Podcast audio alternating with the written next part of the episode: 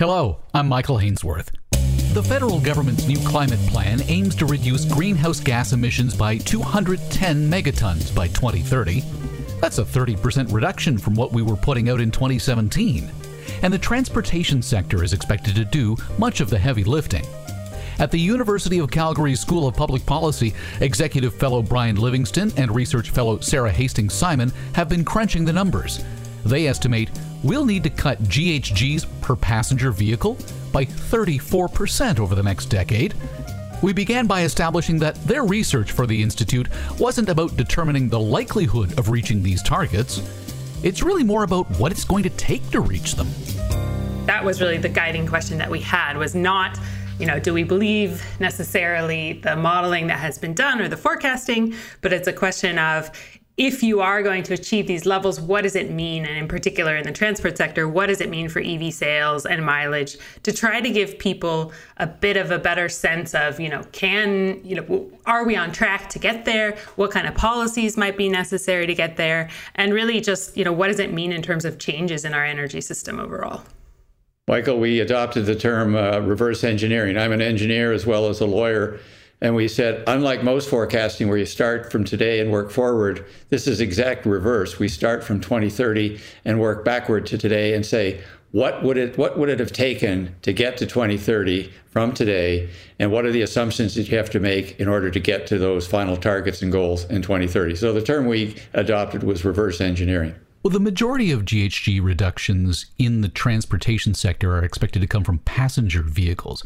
Let's reverse engineer that. Is this the biggest cohort responsible for GHG in transport? The short answer is yes. Uh, transport in total is about 25% of Canada's emissions.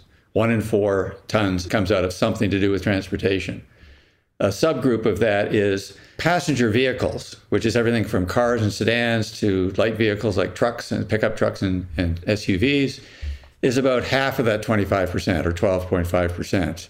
About six or seven percent is freight trucks, you know, the trucks that you and I and Sarah see as we drive along the highway, the 18 wheelers, but it's also smaller trucks like oh, the VA, the uh, Amazon and, and FedEx and, and so on trucks that you see on the street delivering things. And it's even pickup trucks that people use in their commercial business, contractors and so on. Every time the price of gasoline falls, though, we see consumers jump back into pickup trucks and SUVs. You know, what does the current vehicle sales market look like? Well, what are we buying today? Couple thoughts on that. So one is, you know, we definitely see a trend that consumers are buying larger vehicles, and um, you know, the the efficiency improvements in vehicles over the last decades, a lot of them have gone not to improving the um, the efficiency of the vehicle itself, but actually into making vehicles larger uh, and and giving them more power. And that's uh, you know that's clearly a trend that has been happening. Um, you know, I, I, think there's something else interesting though that comes out of this phenomenon that that you described, which is that consumers are very sensitive to the price at the pump the day that they go to purchase a car or a vehicle, uh, and that is, you know, I think really illustrates that our vehicle purchasing habits are not, um, you know, they're, they're not done in a way that that an economist might like where you know you sit down with a spreadsheet and you look at the total cost of ownership over the lifetime of the vehicle and you make some prediction about what's going to happen to gasoline prices over the you know 10 plus years that you own the car you really just you know look at the price at the pump today and make your decision and that has a big impact on uh, the decision, for example, to choose an electric vehicle or not, because you know right now we're at the point where electric vehicles are more costly uh, to purchase. The sticker price is higher, but the total cost of ownership, because of the lower cost of um, electricity versus fuel and the lower maintenance costs, that you actually save money over the lifetime of the vehicle. But what we see is that consumers haven't, you know, to um, a large degree, uh, that the adoption is still, you know relatively slow. It is picking up now. Um, but I think that's just, uh, you know, to, to me, it, it is a great example of why we're talking about the role of public policy in this space at all the idea that you know there's there's sort of a, a, need for government to correct some of the market failures in particular around kind of the the lifetime um, calculation that's being done or, or sort of this understanding of the cost of ownership of a vehicle over its over its lifetime? The market is the market and people are buying what they are buying. And, and car manufacturers know that. There's a great debate about whether people buy what they innately want or whether people buy because what advertisers tell them is something that they should want. But in any event they are buying uh, the larger cars. And what you're seeing is that the car manufacturers in the electric vehicle and we'll talk about this perhaps in a moment they recognize that and they say look we brought our we got our engineers together and we said, "Can we build an electric pickup truck? Can we build electric vans?" And the answer from the engineers was yes. It'll take time. It'll take effort. We'll have to build new plants to do that. We, we can't just, as my boss used to say, you can't just go out to Canadian Tire and buy one of these car manufacturing plants in aisle 12 at Canadian Tire. They take years to build, they take billions of dollars, and they take an immense amount of effort. There's an old saying that uh, I think attributed to Thomas Edison, and Sarah and I both share a background in physics. Sarah more than me, but still, I, I did take physics quite a bit when I was in school.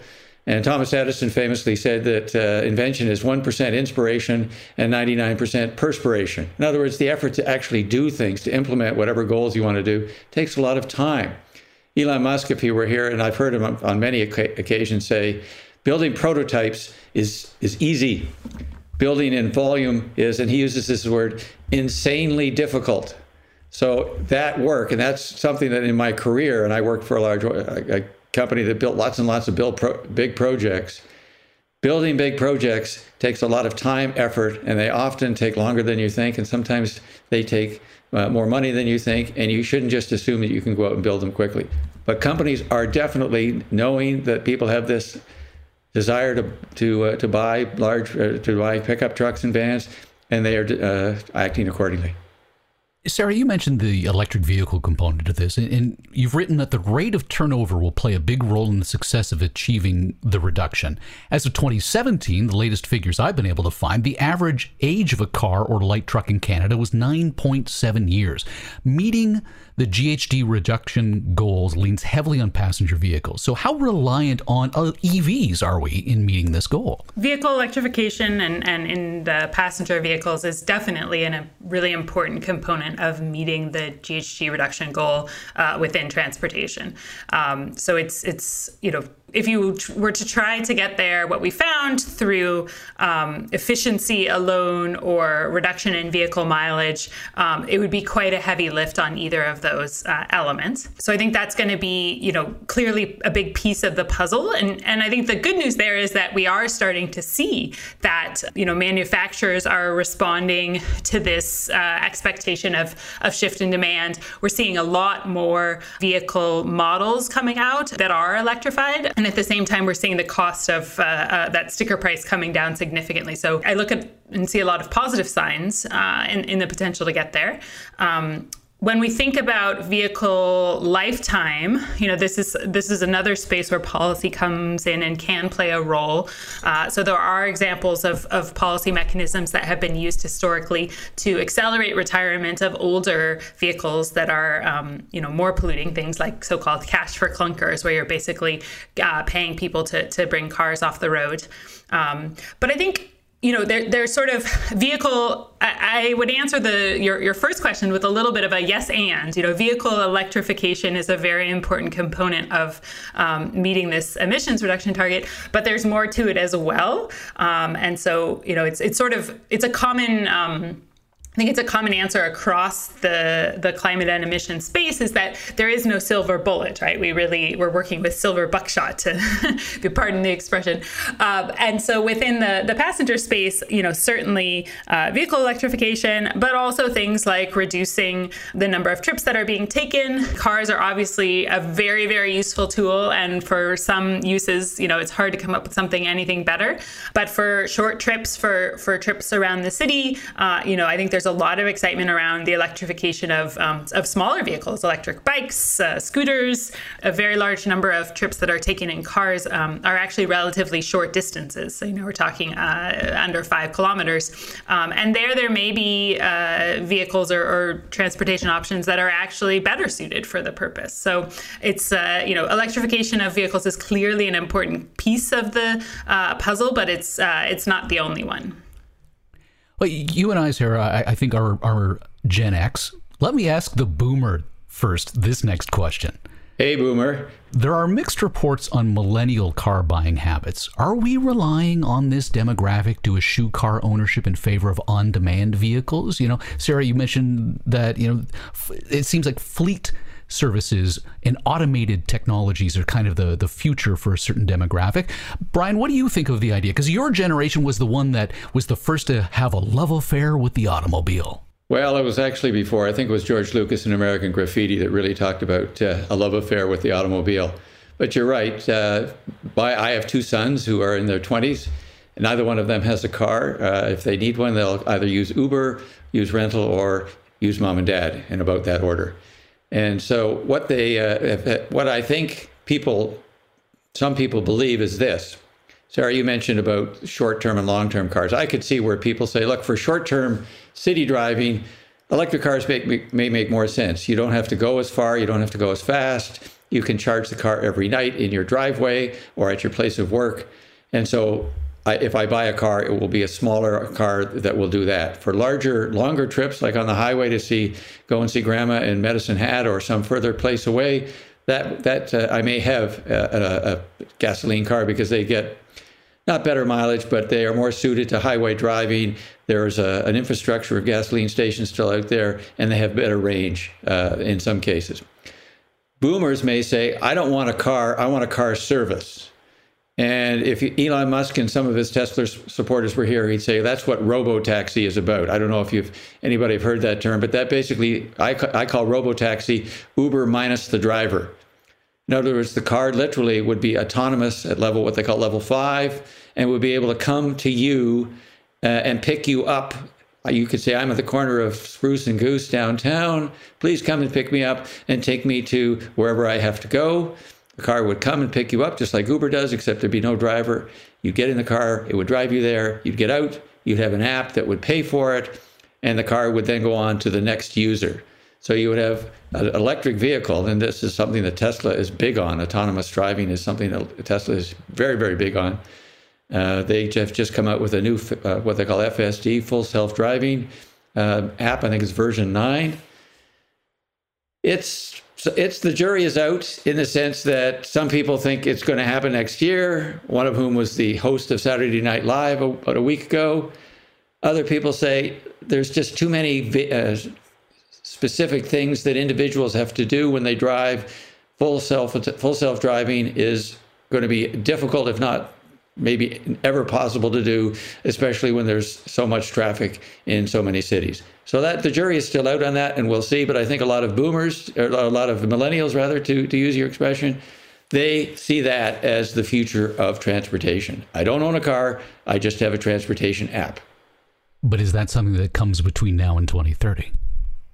Well, again, if you listen to the guy who was the host of Saturday Night Live, he'd say, "You're darn right, it will." I I think uh, I, I, would be very surprised to see fully autonomous vehicles by 2030. Uh, and, and, I think, I mean, Brian and I have chatted about this in the past too. I think he's probably more, more on that side as well too. I mean, it's it's a really the challenge of. Um, of, of, completely replacing the human is is quite a big one. Um, one of the things that I think we will see and, and are increasingly seeing is uh, driver assist technology. Uh, so you know. Uh, uh alert in your car that somebody is in your blind spot when you turn on your turn signal, um, and your car beeps at you when you're uh, going to run into someone in front of you, and you know automatically applies the brakes. And those things are available in you know in, in cars today that are you know even not even, not sort of the high end cars. Um, and I think that will make a big difference actually in in collisions, um, but obviously doesn't uh, doesn't allow you this you know complete self driving. When it comes to issuing car ownership you, you may have some, you know, small segment of the population that's motivated to look at their emissions and, and issue car ownership for that reason. But I think the majority of the population is really, um, you know, looking for the solutions that work for them best and, and that are uh, the most convenient. And so, you know, I think it's uh, Jigar Shah, who at least I heard this quote from first, that, uh, you know, clean tech needs to be a pain pill, not a vitamin. Um, and so what that means is that, you know, the majority uh, the population is is busy and has a lot going on in their life, and um, you know they're not interested in in weighing the pros and cons of this kind of vehicle versus another but if you come with something that fixes their their main challenge you know they're all there for it. Um, and so that's what i think you know when we talk about car ownership and the use of vehicles particularly within within cities um, i do think there is a little bit more of a willingness maybe in in younger generations to um, be open to different solutions. And then it's a question of you know is there something that is on offer that meets their transportation needs in a way that is better or, or takes care of you know something that they find annoying about uh, about typical car ownership. So I think that's a going to be a big piece of the the answer on on that side. Michael, basically, most this is just my view, but most consumers build me a better mousetrap and I'll use it. Explain to me why this car is better, why it does things better for me, and I'll use it. I mean, back in 1904 Henry Ford invented the Model T and he went to people and said, I've got something better than a horse and buggy. And people probably resisted it initially because that's all they knew were horse and buggies. And 10 years later, they went, geez, that Henry Ford was right. This Model T is better than a horse and buggy. And so I'll use it. So you didn't have to force people to use it. They did it because it was something that was better. There are a lot of things in electric cars that an engineer would say are better. It's more efficient. The energy going in in, in the form of battery energy uses get it gets you moving on the road far more efficiently. I.e., 80% of the energy from your battery goes into moving your car, whereas in a like a, a, gasoline car, maybe only 30% of the energy in a gasoline in the gasoline goes into moving the car. The rest goes out as heat through the muffler and the exhaust pipe. It's uh, if the gasoline if the electrical energy is cheaper than gasoline for that reason, it's cheaper to operate. Uh, if it's more convenient for you to recharge your car in your driveway or in your uh, place of work, people who own gasoline cars can't do that with their gasoline car. They have to go to a service station. So all those things are, are trying to encourage people that says, hey, this is something that you want to do. This is like the wind and the sun, if you remember that. It's much better to be the sun and get, encourage the person to voluntarily take his coat, his or her coat off, than to be the wind and to blow hard and try to force people to take their coat off. If this is a better vehicle, people will buy it, and that's what I think the electric industry, electric car industry is trying to do. But as we've already discussed, at this point in time, people are making decisions based upon prices at the pumps as opposed to total cost of ownership over the lifetime that they have that vehicle. So if we focus then on what people are still primarily buying, an internal combustion engine based vehicle, the goal requires a 5% improvement every year in efficiency. Has the auto industry demonstrated it's capable of this? So one of the ways I think that that goal has been met um, in recent years, and, and part of uh, you know the success of some of the early EV companies, is that often the um, you know policies that require efficiency improvements are flexible and allow for fuel switching in order to meet those. And so when we talk about a five percent efficiency improvement within the vehicle, um, you know, could could you get there uh, completely within internal combustion engines?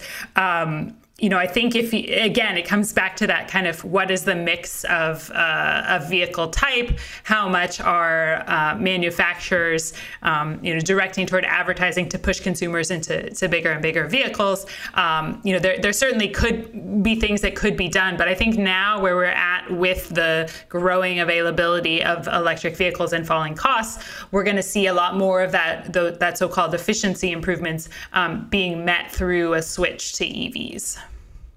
Yeah, and, and Michael, they we actually cut that in half. The paper that uh, Joel Balick, the uh, intern, did. And by the way, I'd like to have a shout out for him. I think he did a fantastic job in, in doing the paper. I was rereading it last night, and I would recommend it to your listeners to actually go on the CD Howe website if and when it becomes available and read it. But we cut that in half. We said it's only two and a half percent.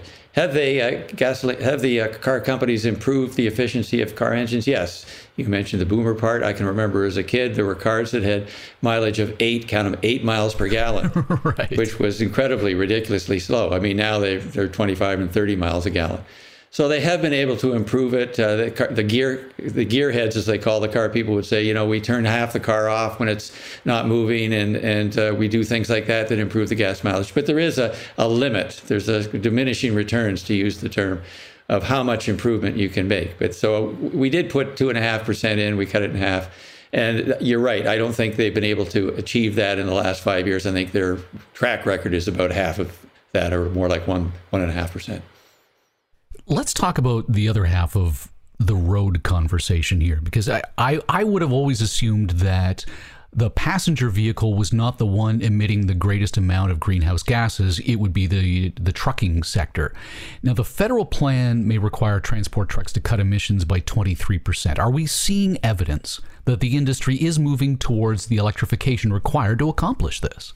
I think the short answer is the demand is there, but the supply is not there. Is the demand for electric vehicles, whether they be sedans, pickup trucks, or 18 wheeler trucks, which is what you're talking about. Is it demand constrained or supply constrained? And right now, it's just like the vaccines, right? We've been supply constrained. Everybody wants a vaccine, but we don't have enough. Well, it's the same with electric vehicles to a large extent, particularly with trucks. A lot of people want electric trucks, but there just aren't any available right now just to go back to your point, the average car, there's about 22 million, 23 million cars and passenger vehicles and, and so on in Canada today. They emit roughly about 3.9 tons of CO2 per year. And you go 3.9 times 23 is about the 80 million tons that I mentioned earlier in this podcast. Trucks, those 18 wheelers that we all see going down the highway, emit about oh, quarter, 45 to 50 tons per year.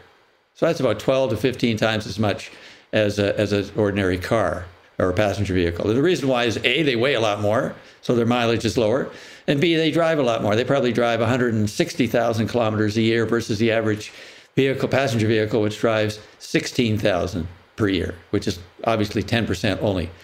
So, in order to have a big bang, yeah, you could start to build a lot of semi trucks.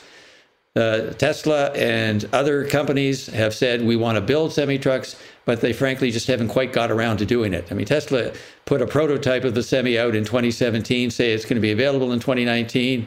I look at my watch and calendar, it's 2021. It's going to be at least 2022 before they become available. If I brought the head of Loblaws and Walmart and Anheuser-Busch they say, you know, we have put deposits in on those trucks. We put them in three years ago. We will be delighted to see them come into our yards tomorrow for usage. But the problem is they just haven't started building them. And one of the constraints, the supply constraints, is batteries. These things, all these vehicles run on batteries. And you don't just go out and buy some ever ready bunny type batteries to run these things. These are lithium ion, high tech batteries, and they take a big battery factory to make them. And so they are constrained. And if you did the proper search on Google, you would see Elon Musk saying, We're not going to be, we can't build these semi trucks right now because we frankly don't have enough batteries. We, we're using all the batteries we have for our Model Y and our Model 3 and for some of our what they call mega packs for battery storage for grids, and we just don't have enough. So that is a big, big issue in the next nine years. Can the world, whether it be China, Europe, uh, North America or any place else, do we have enough minerals? Do we have enough factories to build all these batteries and build all these semi trucks?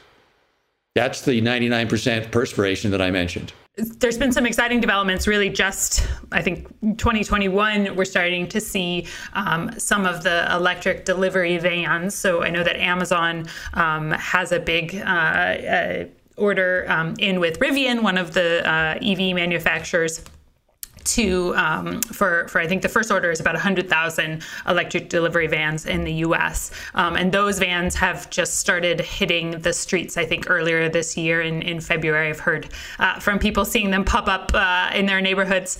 Um, so so again, there I think we're we're starting to see those vehicles coming out. Um, and uh, you know I think the transportation, the transport truck sector, um, there's a freight transportation. There's a lot going on there in terms of um, the amount of freight we're transporting growing, and so uh, you know needing to to um, in order to bring those numbers down, you sort of have to do even more because of that growth there. Um, so I do think that that that's uh, you know that the latter part of 2020s, we're going to see a lot more electrification in that space. Um, there's a lot of focus that's often put on the you know on the 18 wheelers and in particular on the long haul 18 wheelers. So you know there are um, large trucks, there's there's certainly a, por- a significant portion of those 18 wheelers that are not used in long haul trucking. And so when you look at you know the difficulty of electrifying um, vehicles within the freight space, certainly those long haul 18 wheelers are the hardest, and they tend to get a lot of attention when we talk about the challenges. Um, but there's a lot of electrification that we can go through before we get to that um, to that point. And so that's um, I think something that we are going to see happening. Certainly, uh, you know, companies that are managing their fleets um, are going to be doing that kind of calculation of, you know, what does it cost if we go with electric versus uh, internal combustion engine? Um, and so there's a lot of uh, motivation to um, to basically do, do that sooner. Um, that you know certainly also within that space, within the the um, bus space, uh, you know there's there's a big push in the U.S. around electrifying school buses. That's one that makes a lot of sense. Again, where you have these other benefits, you know, not having children. I can still remember the smell of that diesel bus sitting in that rumbling bus, um, and it you know it turns out that diesel is, is really quite bad for uh, for children's growing brains and uh, and asthma asthma um, and things like that. So, so a lot of kind of co-benefits that can come. Um, I think similarly within the uh, city space. So you know things like electrifying um, garbage trucks. Uh, you know, getting rid of a big source of noise within cities um, and, uh, and and suburbs as well um, are all things that we're going to be seeing. And so whereas if we had been having this conversation, you know, five years ago, I think there was much more of an open debate of how much of um, the the larger vehicle um, uh, emissions reductions would be done via things like hydrogen.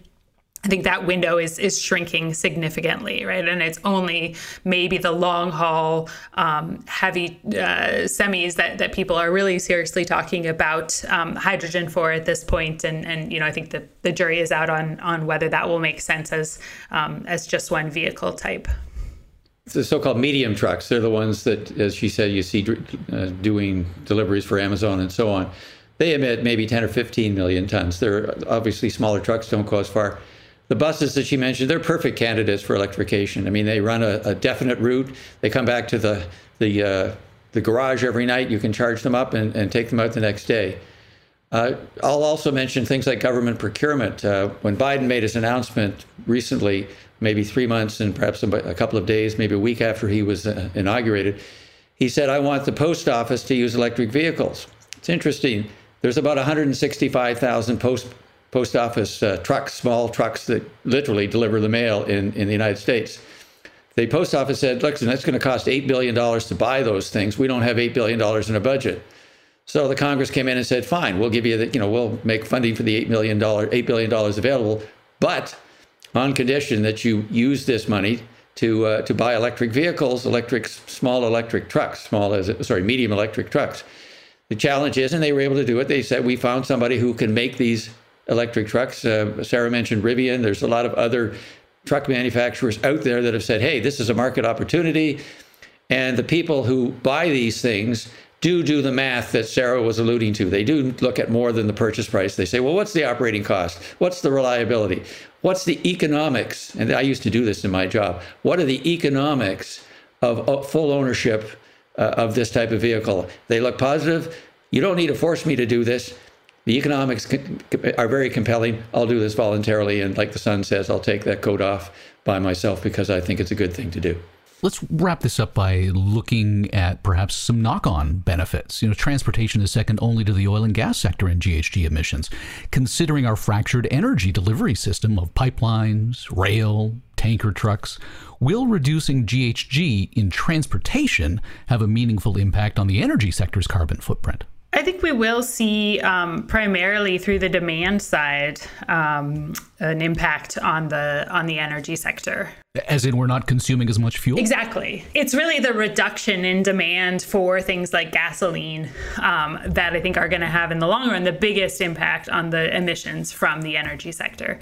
And so, you know, the, there's a question of how long that takes. And you know, as as people rightly point out, even as we're reducing um, demand for oil and gas, we will still be uh, using some of it for, for quite a while. And so it's not that that goes away immediately. Um, I think the first impact that you see is a reduction in the growth. And, and to some extent, we've seen that already. You know, in, in Alberta, we're seeing that um, some of the, the forecasts for future growth within the uh, within the oil sands aren't uh, aren't moving forward in the way that they were predicted maybe five or ten years ago. Um, so I think you're already starting to see some of that um, some of that play out. Uh, but the the potential for that demand to fall, um, you know, I think more quickly than than maybe we're really having an honest conversation about at this point. I think is out there, and and you know, one only has to look at um, the coal sector to see, uh, you know, how relatively quickly uh, demand for that fuel, for example, has fallen um, as as alternatives uh, were adopted by, you know, in that case, the power sector. And of course, there's, you know, it's, it's a more complicated um, uh, marketplace. Uh, so so it's not to, you know it's not a one to one comparison, but I do think that that is um, you know both demand for uh, oil for uh, Canada's own transportation, but I think also really importantly um, for some of our major exporters like the U.S., uh, who are also really moving, you know, full speed ahead on vehicle electrification. Um, that that has a potential to to take a big chunk out of uh, demand for for uh, oil in the in the coming decades. Michael, I was listening to uh, one of the uh, large oil and gas companies, uh, CNRL, uh, Canadian Natural Resources, and they it was interesting. The CEO was talking about things, and he said, "Right now, we don't have any major growth capex plans in our plans." in other words, that's kind of alluding to what Cara, what Sarah was saying, which is that growth may not occur that much. It may be flat and eventually it may start to decline because uh, resort oil production does decline over time unless you do uh, reinvestments. The big issue will be what does China do? China's got more cars than any other country, more than the U.S. It's, it's a surprise to most people, and more particularly, more new cars. They have uh, more electric vehicles than any other country, and they manufacture more electric vehicles than any other country, more than the U.S., more than Europe, more than anywhere else but they have a lot of non-electric vehicles, i.e., gasoline and diesel vehicles as well. So the demand for oil. I was listening to the Canadian uh, Canada West uh, session yesterday on China, and they said that notwithstanding everything else, demand for oil in China will continue to increase in the next few years. So a lot of Canada's exports of oil may go not from the, to the United States, but may go to China in the next five or 10 years. And of course, as we all know, the Trans Mountain Pipeline is under construction, and that is designed specifically to export into the Far East market. So that's the kind of, you mentioned the word knock on, that's the kind of knock on events that may occur as a result of everything we've been talking about. Brian, Sarah, thank you so much for your time and insight today. Thanks for having us. Thanks for having us, Michael. At the University of Calgary's School of Public Policy, Executive Fellow Brian Livingston and Research Fellow Sarah Hastings Simon. Listen to Sarah's podcast, Energy versus Climate, at energyversusclimate.com or where you get this podcast. Still to come from a physically distant CD Howe, testing debt tolerance with Jean Boivin, the managing director of BlackRock Investment Institute. A webinar June 10th. On June 14th, the big reset for Newfoundland and Labrador with the chair of the Premier's Economic Recovery Team, Dame Moya Greene. And on the 24th, the post pandemic recovery offers Canada opportunities to address structural inequities in society. Dr. Roger Martin of the U of T's Rotman School of Management Jon Shell of Social Capital Partners, and EllisDon's president and CEO Geoff Smith will tackle the issue of employee ownership trusts as a good model for Canadian prosperity. I'm Michael Hainsworth. Thanks for listening. Stay healthy, stay safe. You've been listening to the C.D. Howe Institute podcast with Michael Hainsworth. Subscribe on iTunes, Google Play, and Spotify. The C.D. Howe Institute is an independent, not for profit research institute whose mission is to raise living standards by fostering economically sound public policies. The Institute is widely considered to be Canada's most influential think tank and a trusted source of essential policy intelligence, distinguished by nonpartisan, evidence based research and subject to definitive expert review. Visit cdhowe.org and follow us on Twitter and LinkedIn. Thank you.